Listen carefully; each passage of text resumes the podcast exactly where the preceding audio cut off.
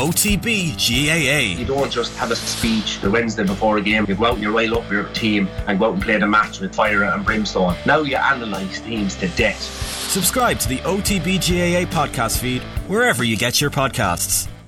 OTB's The Hurling Pod with James Skehill and Paul Murphy. Tá créfna here in an Ashan Gailab. People of Galway, we love you.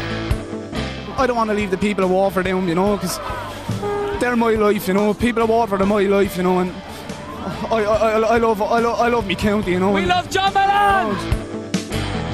It's almost like they're afraid to kind of go mm. on hurl and just let themselves express themselves. They're, it's like as if they're nearly afraid to make a mistake, and sometimes you have to make a mistake and just throw off that bit of nervousness and have a go.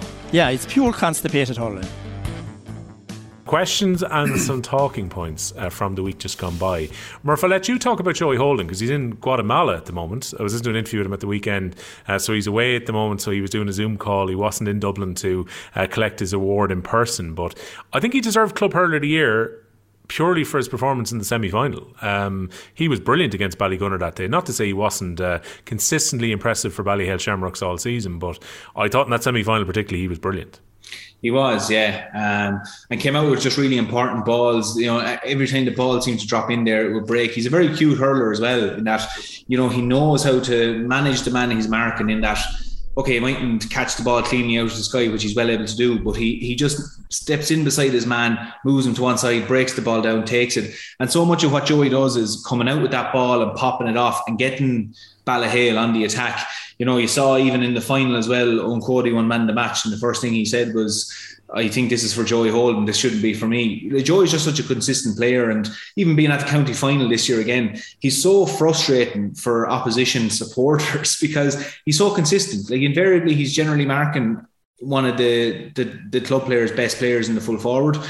And he just keeps coming out with this ball, popping it off. And once the ball starts moving then up, you're getting it into your Adrian Mullins and Eoin Cody's and these lads, and it's on the attack. But it, invariably, quite a lot of time, it starts with Joey. You know, he breaks down someone's attack, and then he gets comes out with a really good ball, uses it really well, and off Ballyhale go. So if you talk to any of the Ballyhale lads, like I heard with Joey from went to secondary school together, mm. went to school in Ballyhale, like all them lads will tell you just what a great teammate he is, what he brings to the team. He's great crack in the dressing room, he's great crack after a match, he's and then just goes about his business so well. So it's it's deserving to win it, to win something like this, you know, after Ballyhale, after everything they've done and how stacked they are with great hurlers. For Joey to win it, I think it's it's, it's really apt this year that he won it.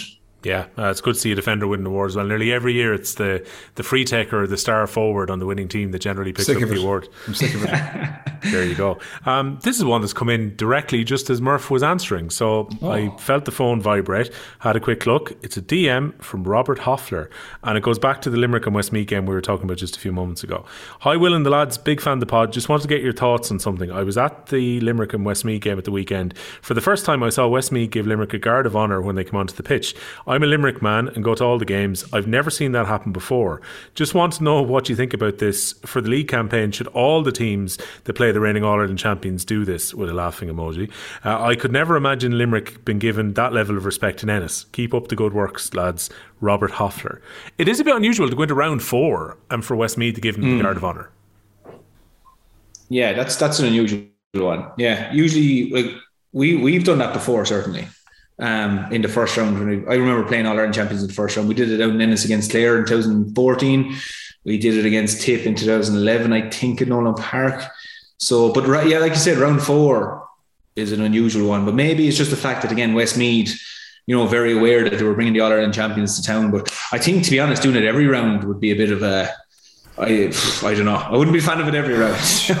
Not a notion. Sorry, that's no. It mightn't, mightn't mightn't do any harm to eat, to getting into a fella's psyche there or a team psyche and maybe trying to build them up a small bit. But uh, geez, I think it'd be a pain in the arse for teams every weekend to have to clap Limerick out into the pitch because you could what be doing the first round, Skell? First round, they're coming in, their first game since they were crowned champions or won the pre-season competition. Say, would you give them a guard of honour then? Oh, it depends where you're playing.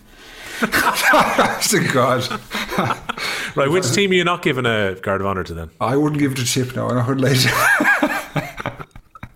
I don't Have you know, never I, done that? Have you never done, done the guard of honour? We've never done it. We got one right. We got one in 2018. After Who was who was kind enough to do it for you? I'm trying to remember. I remember running out past them, just kind of going, sort of. I, I once I kind of half sniggering, like, oh Jesus, like I, I don't know. I'm not a fan of it anyway. I think that should be just abolished entirely. Like that's last year's competition. Fair play to you. To move on. This is this year. Now, and that, that's not even called old school. That's just probably me being. What's the correct word to say here now without sounding like it? I was going to say ignorant is one word. Over jealous is another word. You know, I suppose. You know. jealous. Yeah, God, God damn it! They wondered we didn't. Yeah, but no, every round that's utter madness. I think it was anyone just, anyone who thinks that that I know it, we're, we're having the crack here, Hmm. but if someone comes on the show now or, or texts in and say that should be put into place, he wants to check himself into a mental facility. Know, there was- there was a laughing emoji. No, I'm saying I know it's the crack, but I'm saying if anybody else comes in in future and says they should come in, he needs to be admitted. Simple as that, right? So I, I thought it was good manners from Westmeath, but I think it would have been better manners if it was the first round. Obviously, they can't determine the fixtures, but oh, yeah, it was, it was a bit strange, all right. Right. Another one that came at me earlier today was from Mark Corcoran, who's at Mark Miguel101 on Twitter. Question for the Hurling Pod. At one stage in the second half, I saw one of the Waterford fullbacks speaking into his front collar. I think it's more than the goalkeeper that's mic'd up. Am I wrong on that? I, I don't know, Murph. I, I don't think outfielders are going to be mic'd up. I think it's much easier if you're a goalkeeper to hide the listening device and potentially hide it, say, if there was a mic there. Like, to me, surely your opponent would also notice you were mic'd up if the fullback had one on.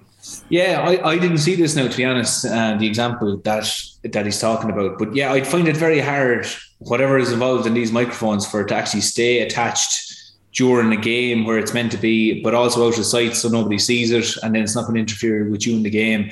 So I would question that. I might go back and have a look and just fast forward through the second half and see. But you know, sometimes when they zoom in on a player, for example, you might have a physio down, let's say, doing something to his calf or his ankle while the player is standing there looking up the pitch and still speaking to the physio while watching what's going on. So I, it, my first inclination would be that maybe something like that happened. But yeah, no, I'd have to go back and have a look at. it. I I didn't see it anyway. I don't know if he saw it, but I certainly didn't see it. Send us a timestamp, Mark. Make it easier to find in the second Exactly. half. You have a good look. But I, I would think, Skell, just on an obvious level too, right? So you're the goalkeeper for Waterford this season, and they've trialled a few of them during the league. But if you're the goalkeeper and you've got a listening device in, and potentially say if there was a microphone attached somewhere within your helmet, I would think when you're that distance away from the other players, you communicating back potentially with the management team would be a better idea than if you're in the rough and tumble of it. Like if a fullback says something, the full forward could hear what you're giving back Yeah. instruction wise. Yeah, I agree with you. And look, I don't think it's uh, in any ways practical at all. Um, just because there's too much probably contact for a fullback between you know wrestling with lads, tackling, etc., going out through tackles. I just don't think it's a viable option for him to have it, you know, maintained and operational for the whole game. Goalkeeper, although I don't agree with it, probably is a more viable option if you were to go down that route. And interestingly, just you kind of, I didn't see any guy behind the goal on Saturday. Did you? Didn't spot it this week. No, No, and nothing. There was nothing really. No, no photograph taken or, or, or no comment made about it. So it, it seems like they've, I won't say abandoned it, but moved away from it, which is again a plus. They must be mis- listening to the pod. So. So he must be listening to us.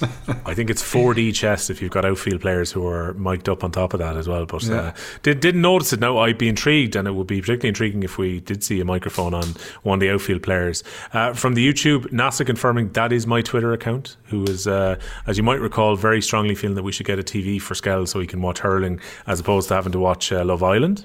the finals Um, tonight, I was told by Mrs. There you go. Stockroom Tim. Because we were talking about two points potentially for a sideline, which is one of the suggestions being made. He said, Imagine what uh, Kelly's sideline cut in the Munster final would have meant if it counted for two points, if only. So I'm guessing Stockroom Tim must be a Clare fan who looks back at what potentially could be a two point score as opposed to a one point score. Um, so that's Stockroom Tim. Plenty of questions coming in here in the Instagram.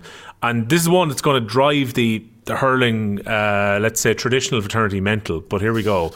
Garrod Og is in contact Murph and said discussion last week you were having about a goal being worth four points. How about rugby style? Have bonus points in the league and the provincial round robins if you score more than three goals.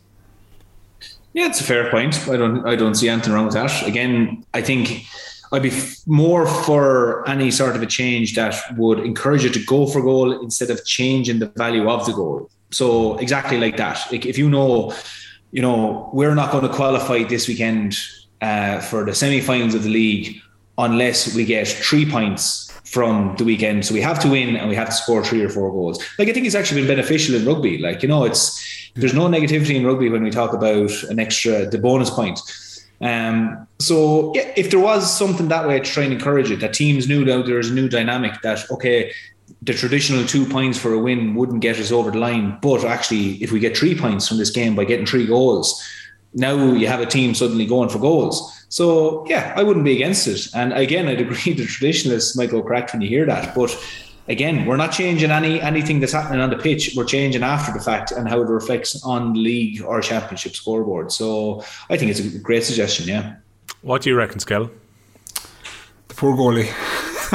the poor goalie. No, I, am along the same lines as Murph. Like I, the value of the goal, uh, I'm against. We, we covered that last week.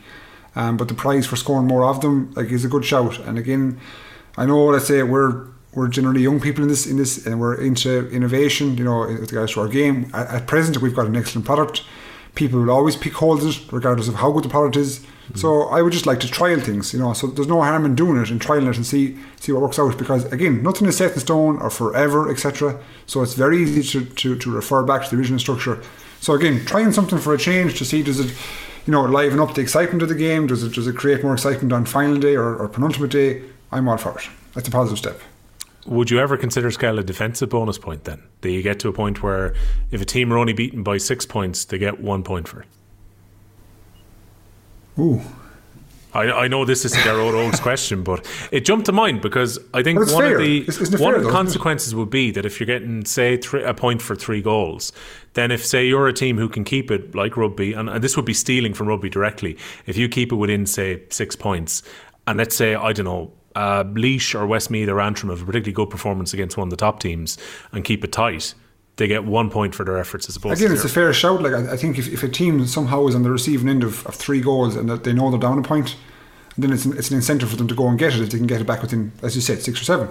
It's, again, it's a good shout uh, and it creates another layer to the excitement of the game. So, yeah, I think like defensively, teams should be awarded as well because obviously we're talking about offensively here. Mm-hmm. So there, should, there has to be kind of a trade off of some sort. Uh, Murph, I don't know if you cared when you were a player that the match day programme often had multiple changes in it, but I was watching a few Waterford and Tipperary uh, people who might be, say, followers and maybe casual mates in the case of some tip people on Friday night, and they were all waiting to see when the team was going to be announced because they knew it was a Saturday night match. Teams were eventually announced. I think uh, late in the case of the Waterford team on Friday night, and it might even have been Saturday morning before the tip team came out. And then the programme had no resemblance to the teams that were named. And then I think everyone who went to the ground and bought their program had to get the pen out and add lads to the program that weren't actually part of the matchday squad, and there were changes all over the place. JMac two four one two eight says, "Why are teams doing fake lineups? Kerry this week named well-known backs in the half forward line, and that point probably extends out to some of the teams that were submitted to the GA for programs were all over the place in the week just gone by. Now, you can't help it if there's injuries, and I'm sure in the case of, say, Wexford, they were probably waiting to see where some of the players were at. But um, in some cases, you see teams that are nowhere near what's been named online or what's been sent into the program. Do you care?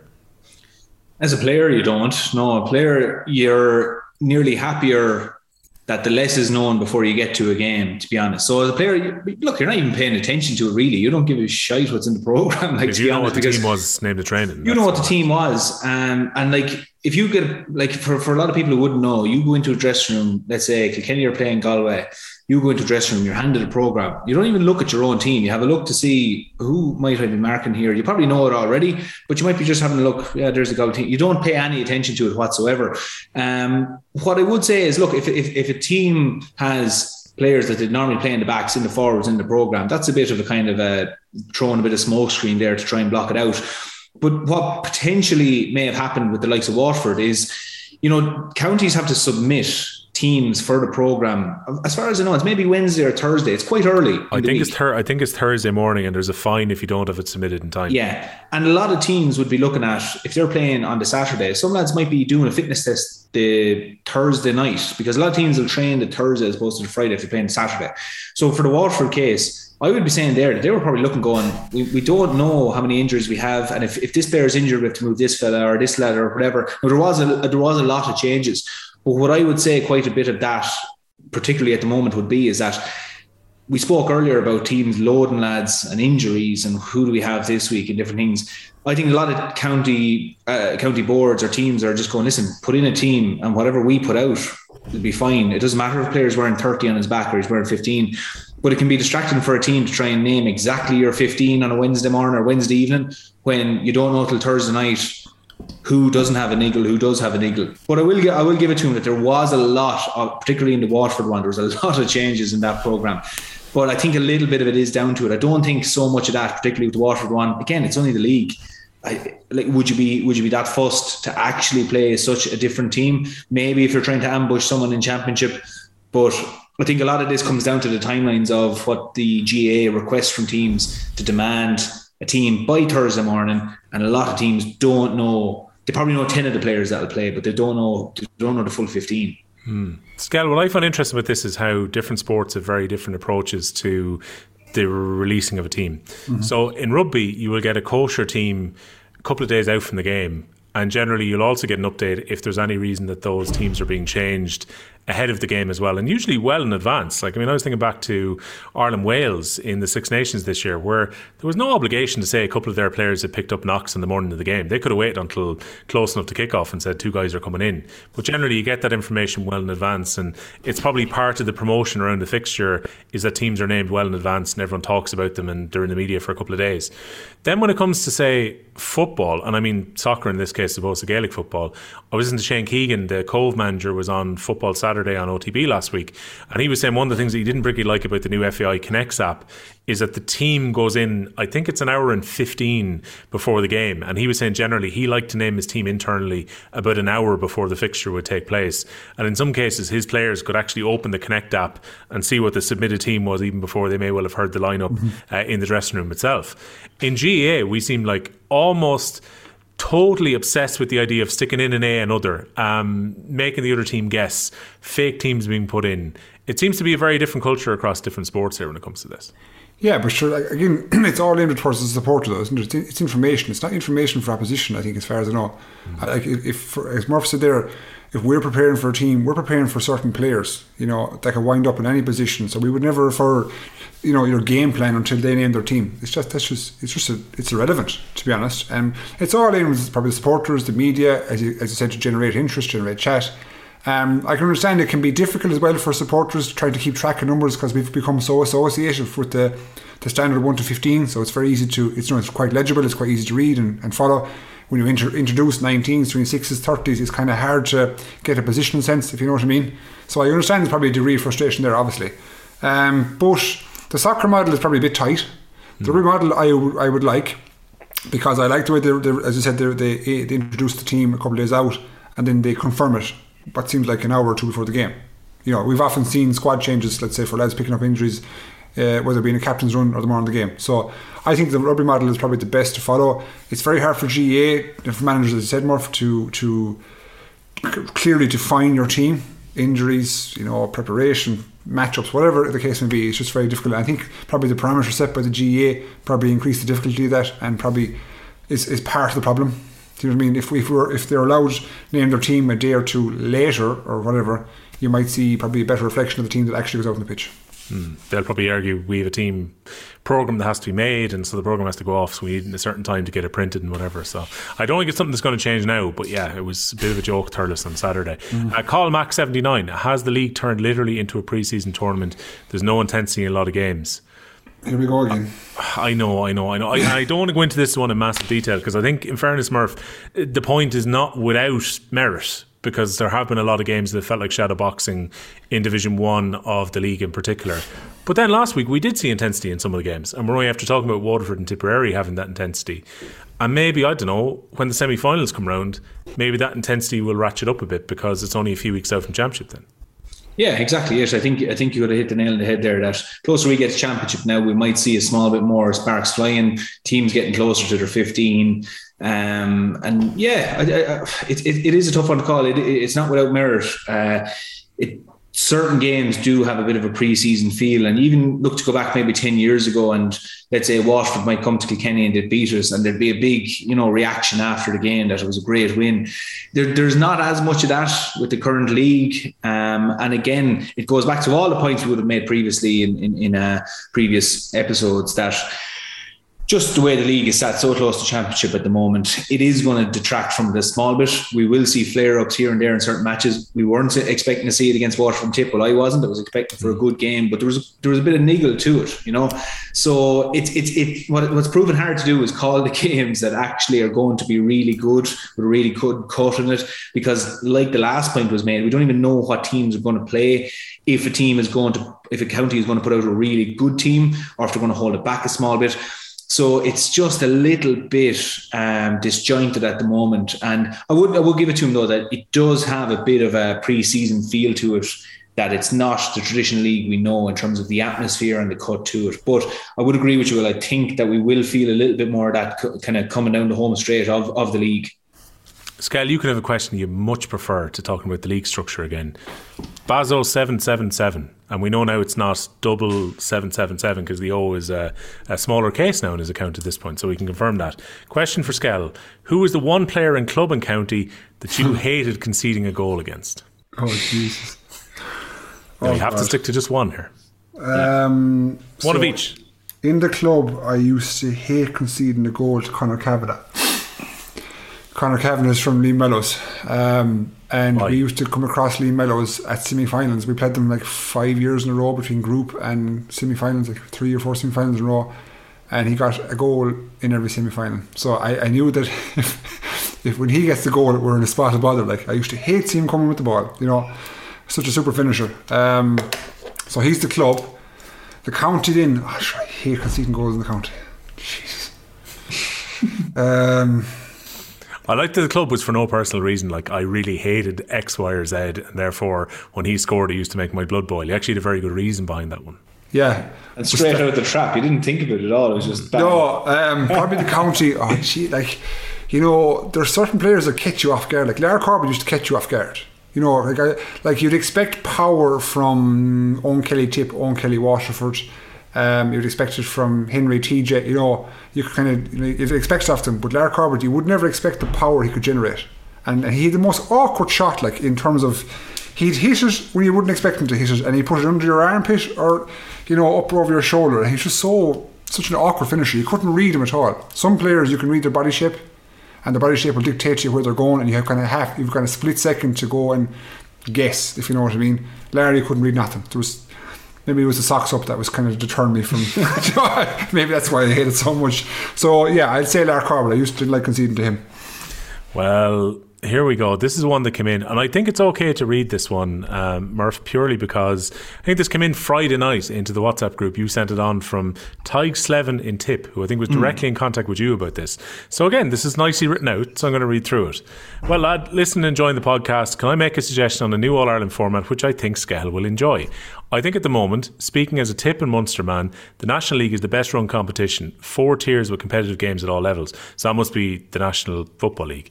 My proposal is to combine the competitions, run the All Ireland hurling on a similar basis with some changes. And here's where Skell will get excited. So set your phasers to excited here, Skell. run the competition like not the National Football League and GAA, but the NFL and American football. 10 Division 1 teams in the Liam McCarthy competition all play each other Top two from Munster and Leinster play provincial finals, which also act as All Ireland semi finals. The bottom two teams are relegated to Division 2 for the next season, and so on for all the Joe McDonagh and Christy Ring and Rackard competitions. So this is like two conferences. So Leinster and Munster would be conferences, but you'd play against each other across the conferences by the sounds of it. Um, so then you'd have a season which would break down as colleges would have December and January, February for the county teams to prepare, March start and finish the championship in July, club championship for the rest of the year, and bring back the club final to St Patrick's Day. GA is giving up the most recognised club day of the year. What do you think? So, right, there's a couple of bits here. Let's get to the NFL format and this idea that we'd have 10 teams who would be designated as Division 1 teams in the Liam McCarthy competition. So, you'd have two conferences of five, will be the way we'll be looking at it. The top two from Munster and Leinster go into provincial finals. There's that little bit of edge by having two teams being relegated to Division 2 for the next season what do you think, Skell, if you're going to be excited by this? So have you nine games or four games? It's nine, I'm guessing. Is that am I reading of that wrong, Murph? That I think you'd play. Would you play just your teams in your conference, or would you play across both?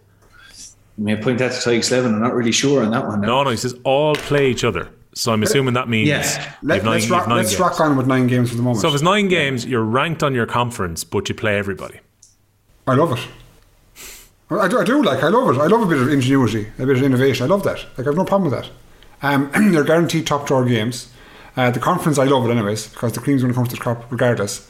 Yeah, look, let's just rip up the championship format, right? let's get let's get in touch with the GA tomorrow and start campaigning for this. But again, you know, you see see that there was a gentleman last week that came came through with a format. There's probably loads of formats out there that people have thought up and put, put genuine thought into it that can be presented. And there probably is one that can be taken and, and move forward. So like I know I use the Champions League style format. Fine. That just came out of my my mouth of a shot. But there's loads probably formats. I just think that we, we do have to seriously look at it. How do we and it'll help increase the profile do you not think as well. Mm. It'll help increase the game the platform it'll increase. So I, I, I just think it's all positive. I think But I it's will- all about how it's sold. Like I think Murphy can't turn up to Tom Ryan and go, I want to have the as I decide to cough as I talk to Tom Ryan, uh, the Cork Rebels against the Galway Tribes, and we're going to play it that way. But if you keep the traditional side to a certain extent and sell the provincials inside the conferences, then it might work. Yeah, absolutely. Um, again, it's just going to be the old traditional thing of stepping away from the Leinster and the Munster and putting different names on it. And we're often also in the GA afraid of taking terms from other from other sports, such as obviously here conference the the NFL. But um, no, look again, if it comes down to the basics of that, it's it's nine games of the best teams playing against each other. And you know, in our previous about five minutes ago, we were just saying that you know, the games are lackluster at the moment because is there really anything on the line? Well, here we're going to have such a random matchups that we wouldn't traditionally normally have through Munster and Leinster because we're going to have a crossover. Um, I think it's it's absolutely brilliant. And one of the things I will say actually for Tig Slevin, where the American influence comes in there, was I actually came across Tig Slevin in New York in 2013. So I went over her in New York after Cork bet us, and Tig Slevin picked me up. Never met the man before. Picked me up in the airport a few days after Cork had beaten us. You imagine now Cork bet us 2013 in Thurles. Bruce Springsteen was on the Saturday, Sunday night in Nowlan Park that night. We had one or two days then of, you know, I suppose enjoying yourself or drowning your sorrows, whatever you want to call it, and uh, get a phone call to go to New York. So I said I would. Went the following weekend. Tyke Seven picked me up, dropped me to a bar, and said, "I'll pick you up in a few hours. You just wait there. I have to go back to work." And left me sitting at this beach bar. And who was who was the barman that was serving me for the for the few hours of sitting there chatting away? Conor Moore of Conor Sketches. Conor Moore Conor Moore, yeah. More a few of the most random stories I have to say Well, I tell you, I swear I, to you like I The didn't- Moors, the Moors have a bar in New York, yeah. Well, no, this was different. So, like, this was Conor Moore was on his J one. Oh, he's working the time. Okay. Yeah, so this was out in Long Beach, out in Long Island, and I was dropped to a, be- a beach that's on, or a bar that's only opened um, in the summertime called the Shark, the something Shark, I can't remember. But it was only me and Conor Moore for about three hours. The funny thing was, I was a little bit worse for wear now after getting on the plane and having been, you know, n- not eating or drinking the healthiest for a few days. And uh, it was only a few years later, Conor Moore, I, I had. I think I'd followed him on Twitter or something. He had sent me a message saying, Jez, I haven't spoke to you since 2013 at the, the Long Shark or something. And I said, Did I meet you there? He goes, I was the barman for the three hours. And I said, Jesus, sorry, sorry about the at this stage. And I, and bearing in mind at this stage, I was looking at him hanging out with Tiger Woods for uh, a few days on end or being at the Formula One. So I was like, Jesus, I missed the trick there now in terms of getting you to do impressions for me at the bar, you know? Did you ask him for tickets? I always ask him for tickets for anything, absolutely anything. this is the thing, Skell. I know I didn't. I didn't ask him for anything. Um, no, no, that's the only connection. I haven't seen him since or anything, but it's gas. It, like you said, it's a, it's a random one though, Skell. It's random that like you would have bumped into him there, and then you see Random, like it's ultra random. Like I, I was going to say some hurler, but when you came out with Conor Moore, like there was not a way I was guessing that. What was actually, and I know we're going to topic now altogether. On that same trip, uh, Niall Horan was actually went down to someone's house. I think One Direction were in some lads. Oh, I wasn't there now, or anything, Fuck but. I mean, you met, Ni- you met Niall Horan. I didn't. I just told you I didn't mean Niall Horan. Will you stop now? Come on, Murph, make it up. Just come on, sell the story to me. Just make it up, will you? Sell it to me. I was wrong place at the wrong time. I met Conor Moore. I, I'm happy with Conor Moore. I traded off for Niall Horan in One Direction. On the Mullingar boys. Huh? That's amazing. He, met- he meets Mullingar as number two and number and doesn't quite get to meet number one celebrity on his uh, trip to New York. Um, the second part of this, Skell, is the season idea. Um, which would be that obviously this would actually free up a little bit more space. So, again, I'm looking at this that would be March to July across the nine games because you wouldn't need quite as much time because the league is being rolled into the championship here. So, therefore, February will become county preparation month and you would be able to run off the Fitzgibbon a little bit earlier in December and January. So therefore, you could bring the club championship uh, final back to St Patrick's Day without it really affecting the start of this new championship because it will only be a couple of weeks into it. Like do we get to a point where there is going to be a strong argument for bringing the club finals back to St Patrick's Day? We've the schools final for St Patrick's Day this year under the new format, but do we get to a point where there is going to be a clamour to get it back, or do people now just accept late January as the new place in the calendar for it? Yeah, like I think St Patrick's Day is again a traditional thing. Um, I've, I probably have no issue with with the way the club finals have been run at the moment. I think they tie in nicely with, with, with players being reintroduced back into county squads um, they get to spend basically the whole winter, if you like, with their clubs in terms of preparation. The preparation isn't broken. Um, I have no issue with it. I have no issue whatsoever. I just feel like, and from experience, when when club players were gone uh, all the way through to St Paddy's Day, or, and then they're gone probably for a couple of weeks later, it's running that just that little bit late. You know what I mean? You're, guys will come back, let's say, in mid-April after a, a prolonged break, and an, an entitled break, mind you, and then their preparation time is a bit low. So it's it seems like the way it's working at the moment would be fine. Obviously, the players to ask are, are certainly the Ballygunner lads and, and the Ballyhale lads to see how they feel about it. Um, interesting, we haven't seen TJ yet. Probably age and profile has come into a, a, bit with that. That he's probably been managed a bit more um, closely than the rest. But I'd say the way it's working now is probably a positive. Again, that's a positive change. Another one. So I have no issues with that. Okay, Murph, what do you reckon? St Patrick's Day, is there a value in still having that day as the day for club, or is it maybe over romanticised a little bit? It's it's a trickier one now. Like like Scott was saying there, it's tricky now that this half of the year is for intercounty to try and push the club to that stage. I think it's causing, for the sake of one day, it's causing maybe a needless dynamic. Now, if you wanted to have it as some sort of intercounty day, I, I don't know how you'd manage that. But I think to push the club championships that far forward, I mean, uh, we have four rounds as now played of the league in intercounty, and we still wouldn't have played the club All Irelands. Um, and you're, you're bearing in mind you probably want to give your club players a bit of downtime. I think you just have to forego it if you're going to actually push it out this far. I think you're going to have to forego having the club finals at St Patrick's Day, um, mm-hmm. and just look. It's, it's worked fine now. You know, we have the Club All Ireland's played. Teams, our uh, players have a small bit of downtime and they can rejoin their intercounty panels. The only thing I would actually say is that the underage, to, to maybe take it a step further, the underage in all counties is actually still offset to the to the intercounty, which I think we'd actually see more benefits again if you know we still have young players playing secondary schools, trying to play in whatever their county's development squads and different things are. That's all still offset, and it, I think it has more repercussions towards the end of the year where they then try and go back with their clubs and the clubs want them back now and maybe they're joining the secondary school or they're in secondary school and they're they're up for trials with their that's all still a bit messy at the moment. So I think for younger players, if we're to take it a step further, I think that needs to align up now where like counties have development squads or whatever it is at the start of the year in line with intercounty and maybe align that up with your Harty Cups and all this. And then at the far end of the year, it's just club. Because at the moment, there's a little bit of crossover. And I know certainly with Kilkenny,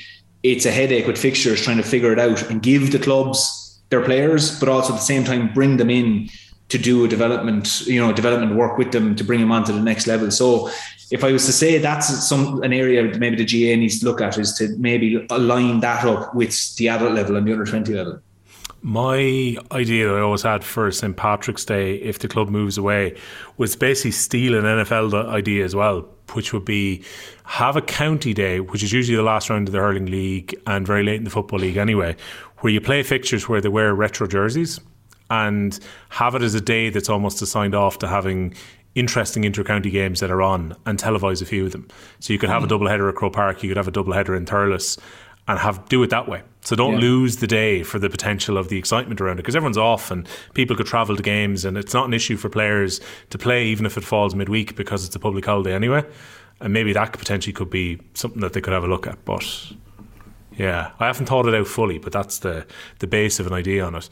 Last thing I want to touch on just before we finish is I have to do power rankings tomorrow on OTB AM. That'll be Tuesday morning, I think, around about nine o'clock. So therefore, I've got the power rankings kind of updated here. I know Skell probably uses notebook beside him, so he can take issue with these. No, no, I haven't. My power rankings is Limerick number one. The rest is spread out. Yeah, I mean, it's very, Best you take a seat.